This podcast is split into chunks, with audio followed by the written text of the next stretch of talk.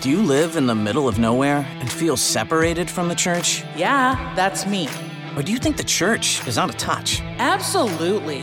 Then this podcast is for you. Coming to you from the Diocese of Sioux City. What? Where the hell is Sioux City? Welcome to Outcast Catholic with your hosts, Father Shane Deman and Father Travis Crotty. Hey, ladies and gentlemen, welcome back. It's Outcast Catholic, and I'm Father Travis Crotty. And I'm Father Shane Deman. And it's good to be with all of you and with you, Father Shane. Yet again, here we are, It's good to be back in the saddle. back in the saddle. New location for recording today. This is exciting. Yeah, deep in the bowels of uh, High School here. This is nice sunshine outside, though. Yeah. Yep. Science classroom. Very good. These chemistry desks actually work really well for the They kind of do. We're, we're a little close, but It's all right. not as snug as the um, hotel room. So this is this works. So what people don't realize um, is that we have like these these mouth guards, like these screens over Pop our guards. pop guards over our microphones, so we can't actually see each other's mouths. So when we do this, we're just reading eyes, which I suppose during COVID, when you had a mask on, you got used to reading people's eyes and their eyebrow That movements. is kind of funny. Except your your setup here is kind of wonky today. You're kind of goofing around. the with your- equipment wasn't working. It's not my friend today. It's it's not your friend. Uh, you've been traveling around, right? Lots of running Constantly. all over the place. Yeah, University of Northern Iowa um, was down in Ames for a discernment retreat by Iowa State. Down in Benedictine when I had this, we had the Ah, Swaffords yes. on the show Uh-huh. recently. Yeah. It's very good. I was up at University of South Dakota. Yet another time when you went and hung out with cool people without me. That's Yeah. that's fine. Well, you you know you have to be one of your sheep. Yeah, that's right. That's the beauty of being a, in a parish. You are grounded Yeah, among the flock. right. That's right. I don't have to run all over the country. You don't. You back for a little bit? You're settled, or you Well, I'm somewhere? actually supposed to be in St. Louis today, ah, um, but that was delayed. fond That was delayed. But I'm away from home. I'm going. Uh, yeah, I'm going next week for seminary and evaluations. Oh, good. Um, was also down in Cedar Rapids for the uh, Iowa High School State As Girls I. tournament. I missed you by a day. Sadly, I know, but sadly, both of our teams lost in the first round. I know, but they did well. They represented their school all the way to They state. did. I'm always so impressed at how many Catholic schools um, make it to the state tournament. It's good representation of Mm-hmm. Yeah. Catholic education in our state. Yeah, Des Moines Dowling was there. Cedar Rapids Xavier was there. I'm sure many others. What's the one in Dyersville? Dyersville Beckman. Beckman. Yeah. Yes. They they were there right before us. Yeah. Nice. It there's enough Catholic people when they saw the collar. Hey, Father, how you doing? Mm-hmm. So that's nice to nice to see that. Good. Yeah, Yeah, I have been traveling a lot, but it's good to be back. that's great. We had an exciting event happen um, recently at All Saints Parish in Le Mars. Mm. We so we had this. I don't know if you saw the. Um, it's kind of some weird like vandalism that happened with a statue out front. I think I talked about that. Before. I was there like the day after it happened. Okay, yeah. Yeah. So that statue of Saint Joseph, it was kind of this. There's a like, cool like little piazza thing right in front of our um, uh, Saint Joseph Church in the in the parking lot. Right. Unfortunately, it doesn't often get utilized because it's in the middle of a parking lot. Everybody just parks, walks in, comes out, but it's beautiful. Mm-hmm. The statue that sat there was a gift from the original pastor, so it's over 150 years old. Broke through some um, unfortunate uh, circumstances, but Shenanigans. we some shenanigans. Mm-hmm. We had a different statue that used to hang on the outside of the original school, so it was metal. okay. So through this beautiful process, it was I don't know if the process was beautiful. It's beautiful now. The statue has been um, stripped of the paint, powder coated white, so it's very durable, very beautiful. Um, one of the guys at our parish who does some kind of architecture stuff on the side designed this beautiful three tiered pedestal Wow. with granite that matches the brick that matches the church.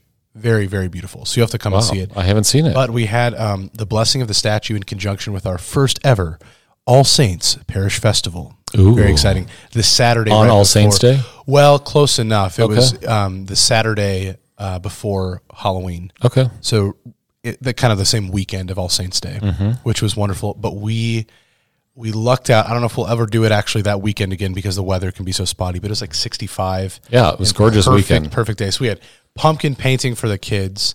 We had a bag toss, cornhole toss uh, tournament. Mm-hmm. Some of the high school kids there. Uh, massive inflatable like Bouncy houses. wall. Yeah, but it was like it was really impressive. It was like a wall climbing thing up the middle and then slides. obstacle course so thing. it kept the the young kids entertained all day.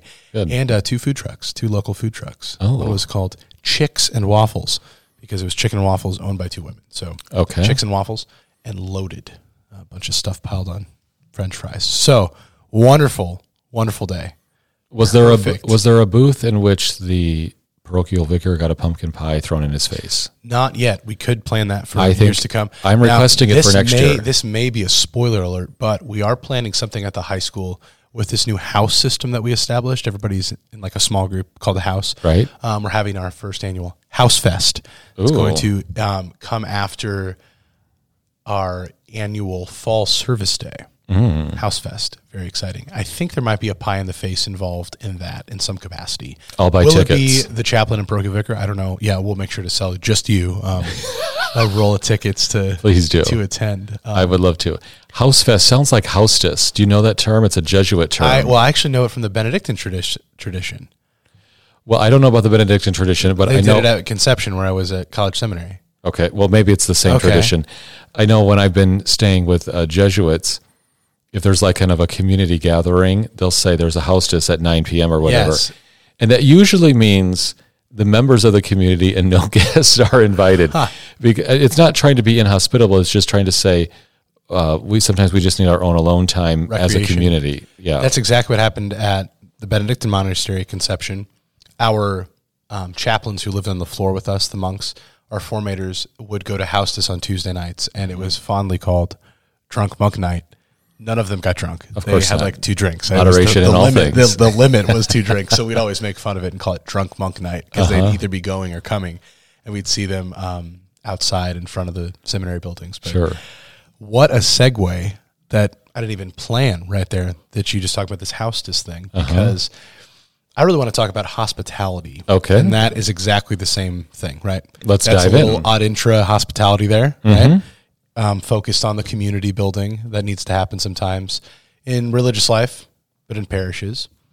But this example, this experience of our All Saints Festival was such a beautiful experience A beautiful reality. a beautiful reality, as Father Mason would say, um, of hospitality taking place on our parish campus. Because the, the combination of all of those different activities that we had, it really turned into a beautiful um, opportunity for young families with kids to come. Mm-hmm. And I saw so many families that I never see at Mass show up to this Really? statue blessing and All Saints Festival. nice. And so I realized how um, how hospitable it really was. Primarily because the people who helped volunteer to run it, um, it wasn't a fundraiser, which is unique sometimes. I think a lot of parishes fall into we, we do fundraisers well, and We need a new boiler. What we have, or the yearly kind of fall dinner, Sure. Mm-hmm. spaghetti dinner, soup and whatever auction thing Sure. um, to, to fundraise. But this was such a good experience of our own parishioners welcoming people to our campus really well with cool food trucks, with great activities. There's music playing. People felt very comfortable. Mm-hmm. But it's had me thinking a lot about Christian hospitality. Um, just talking about these Benedictines that I went to college seminary with. Benedictines are all about talking about Benedictine hospitality. And then the, the question is, well, isn't that just Christian hospitality? Sure. But the monks have done it particularly well through the centuries. Sure. But Benedictines would focus so often, and I think at my college seminary, you know, it's like right by that um, little little knee touch there. Whoops. Oh, is that what that was? Yeah. I thought it was the bracing of the. small table. Okay. Y- You've obviously seen it at Conception when you walk in the, the entry of the, the guest house. It says it on like greet all as you would Christ or Sure. something like that. Yeah, so that's part of monasticism is that they are stable. They have a place established with a with an abbey, with a church, a monastery, and they welcome guests often. And the idea is that you're welcoming guests, whoever might be, as you would if Christ was um, walking among us, and he really is, because through his incarnation and through the Holy Spirit, Christ is like in our midst um, through the sacraments, but then also in the people that we meet. We see his face in the faces of others. Now, monasteries do a pretty good job at hospitality, but our parishes, places of hospitality. Um, sometimes, in some ways, um, in other ways, perhaps not. And those who feel outcast from parish life, um, young people, but really anybody, I think this becomes the the issue so often is that um, it is not an experience of hospitality when you go even to a parish church, but the parish is the people, not just the church campus. So, are our Catholic people hospitable? Um, do we have kind of homes that are open to hospitality um, of welcome? And are we as a parish, parishes, helping to bring people who feel outcast back into the fold, or are we actually creating um, an obstacle for them and making them feel more outcast? Right. Well, I think there's a, a change of mentality that's occurring. Uh, there's also changes of architecture that's occurring right now. You know, so many of our churches built in the late 19th century, early 20th century were just simply a church, right? It was just a temple for worship of God. Right. And you know, over time, yeah, parish halls were held in the basement or constructed in the basement. Um, but I don't, you know, the, we didn't build churches hundred years ago with big entryways, you know, and uh, Gathering spaces, if you gathering spaces, if you will. Um, there wasn't there wasn't a big emphasis on that because there was a Christian culture surrounding the church building. Absolutely, You know, that kind of not only not only kind of exuded out of the, the the property itself, but was just kind of in the air. It was just in the ethos, and people would be experiencing that throughout the week. And and as that doesn't occur, there's more of an intentionality to say, okay, well, how can Sundays be a focal point for that, or how can Sundays kind of be a catalyst for change throughout the the broader culture? And we're certainly seeing that as architecture is changing. These gathering spaces are being constructed. There's uh, there's more of attention for social hall, conference rooms, uh, bridal party rooms. You know, where where people need to be together and where they can form authentic community. That we're seeing that more and more.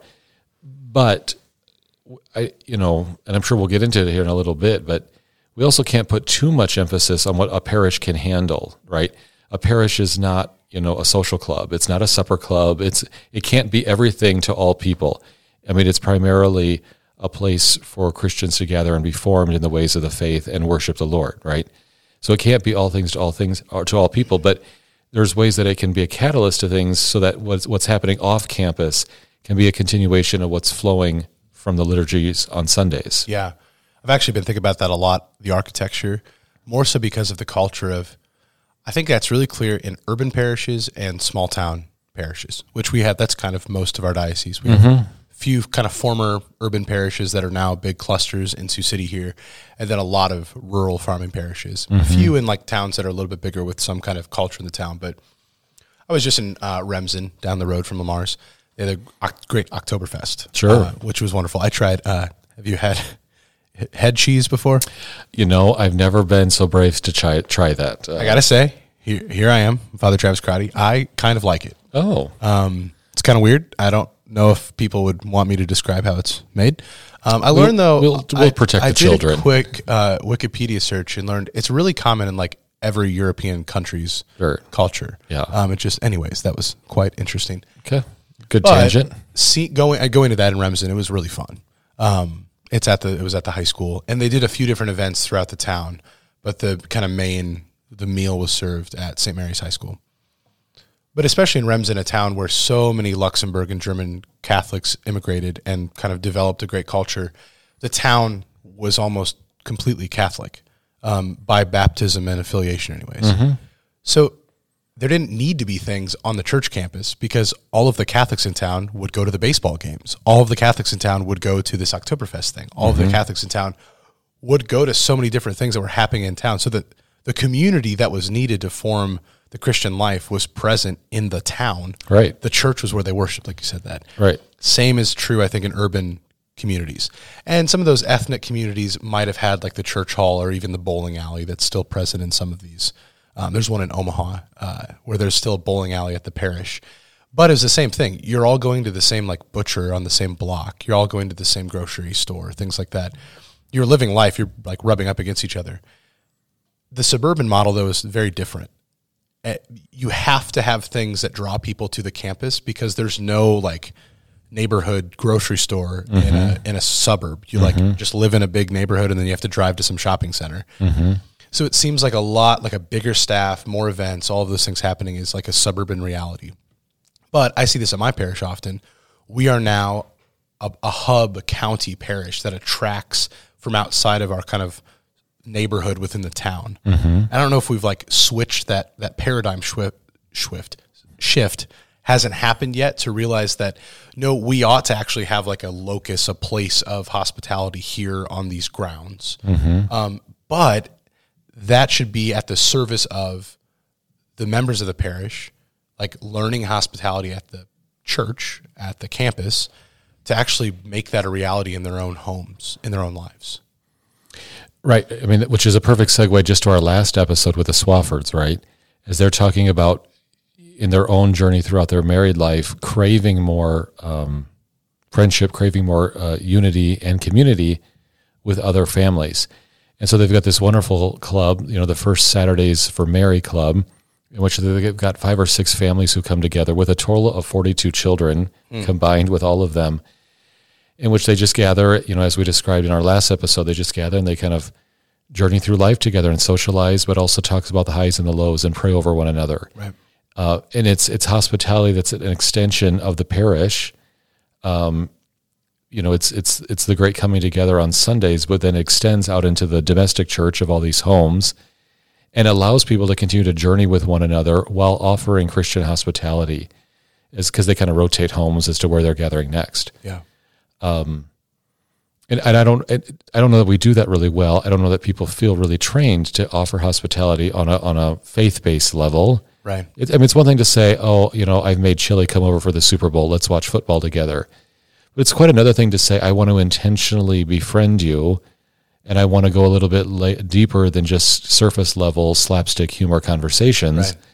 And I want to help you journey through this complicated thing called life, and I want your support and accompaniment as well. Absolutely. It, we don't do it very well, but I think the desire's out there all the all over the place, right? Mm-hmm. You've got a group who, who's you know here at the school who does the parents who do the theology on tap that we've both spoken at. We've started theology on tap in, in Le Mars. Like there's desires to to do things, and people want more. People say that all the time. Like they want more. Like ah, if we could only have this, if we could only have this. And there's a look toward the parish to just like do something. Like why don't you have more Bible studies? Why don't you have this? Why don't you have this? Well, it's like if all these people are looking toward the parish office for more, give us something more, give us something more, it's like, well, there's people in your same position, probably in your same parish. You might be sitting on the pew from at Mass who want the same thing. You're just going to take that step of intentionality to kind of move out of the status quo into like, okay, well, what's going to fill this need that I have in my life mm-hmm. for community, for, and it might be risky, but to to move out of this thing we've fallen into and kind of contemporary America of like we're too content with air conditioning and TVs. Like that just keeps us stuck in our house or heating right now, I suppose, in this time of the year. Sure. But it just keeps us kind of stuck and safe, and and and we don't want to, um, yeah, we don't want to turn into, um, yeah, we don't want to turn toward others and invite them in. I just noticed this with a lot of um, young adults, and it, this is more directed toward those who have homes, who have culture established, right? To invite people in.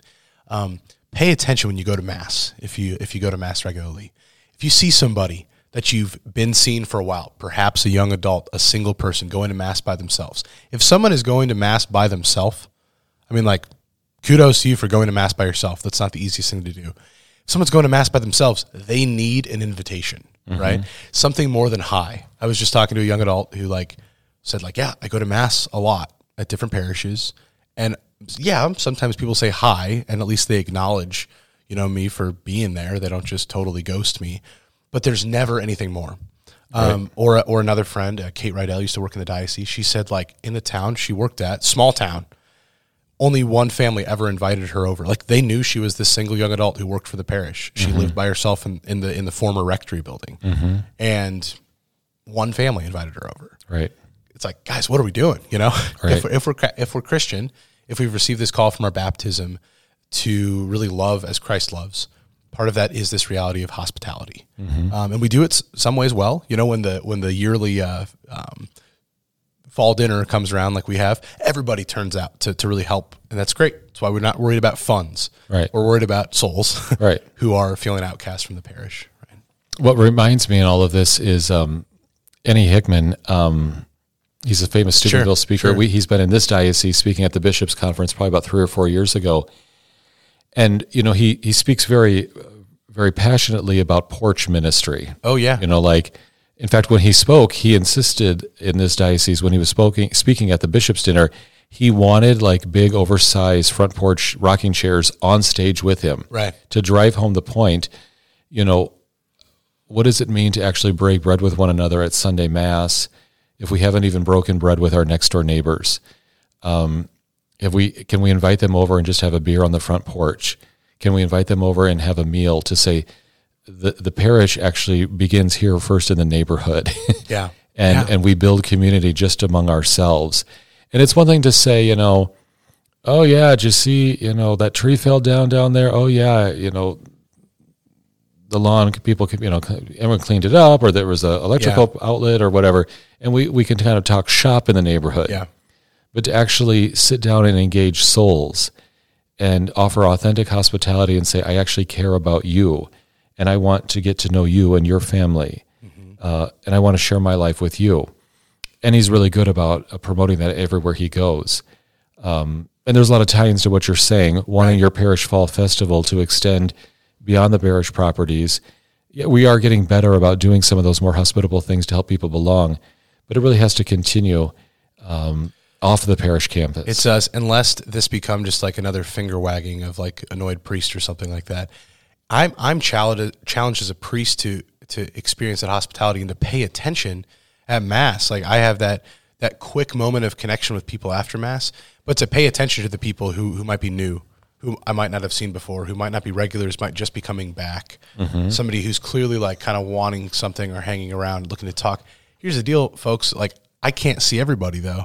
We got a bunch of exits to the church. Like you're the ones who obviously are noting the peop- noticing the people who aren't there, right? I mean, I think if we're known for anything at, at uh, in, in small Midwest parishes is just like staring at new people who walk in. Right. Great, stare at them, identify them, and then go talk to them afterwards. We spoke at that um, event over the summer at St. Michael's here in Sioux City. Sure. Curious Catholics. Um, and you gave that invitation at the end like because i think we ended up talking about something just like this. The question came of how do we keep people in the church? How do we do more for our parish? And we talked about the same thing and you said at the end um, everybody in this room introduce yourself introduce yourself to somebody who you, you don't know. And it was great. It was beautiful to watch everybody kind of light up and, and talk but i'd give the same challenge you know there there are it turns out unless you're in a tiny tiny tiny town like my hometown Varina there are surely people that you don't know at your church, right? There are probably some new family, and even if you know who they are, you might even have them on Facebook and kind of stalk them sometimes. You might not know who they are, and they might mm-hmm. need you to invite them into some kind of relationship. As one of our friends found out recently at a mass with you. oh yes, yes, yes, Yeah. exactly, Walks in, no one says hello, absolutely, and drives out of that town. never comes back. exactly. Well, these are good things to consistently ponder and go a little deeper. Um, to any of our parishioners uh, listening, or to any Catholic out there listening, if you find yourself at Mass and you don't feel like a lot of people know you, also don't be afraid to introduce yourselves. Right. You know, go ahead and take that step. It, it's it's unfortunate if other people would not want to quickly welcome you, but don't be afraid to take the first step, especially to introduce yourself to your pastor. If he's on the circuit and he's covering three or four parishes, Absolutely, I was and, just thinking. and he doesn't always get to your particular mass every Sunday, it might be really hard for him to keep track of all the names and the faces, especially if you're new. So don't be afraid to, to reach out, and we'll keep the hospitality themes going, not only on this show, but hopefully in the hearts of all of our listeners. Absolutely, thanks, Father Shane, and thanks everybody for tuning in. See you soon.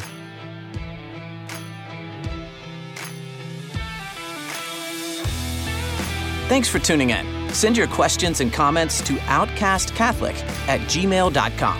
Catch you next time, and God bless.